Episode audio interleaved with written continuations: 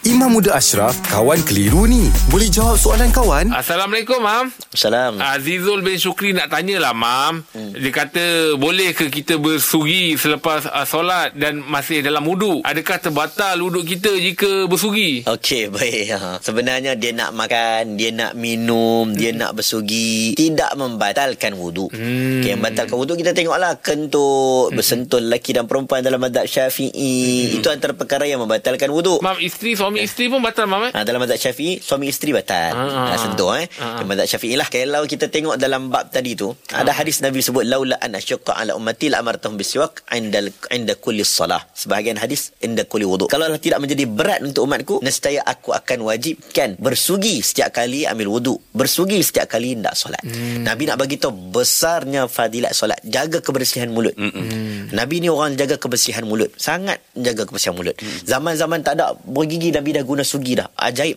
zaman dulu. Jadi kita ni boleh atau tidak sebelum daripada solat untuk kita bersugi, boleh bahkan sunnah. Lepas ambil wuduk sunnah pula. Sebab itulah kalau ikutnya sebahagian orang dia pakai kayu sugi. Mm-mm. Ha, jangan kata kayu sugi dia nak gosok gigi lepas lepas, lepas wuduk. wuduk pun boleh. Hmm, tak- tak membatalkan tak wuduk, eh? membatalkan wuduk. Okey, baik, Mam. Terima kasih, Mam.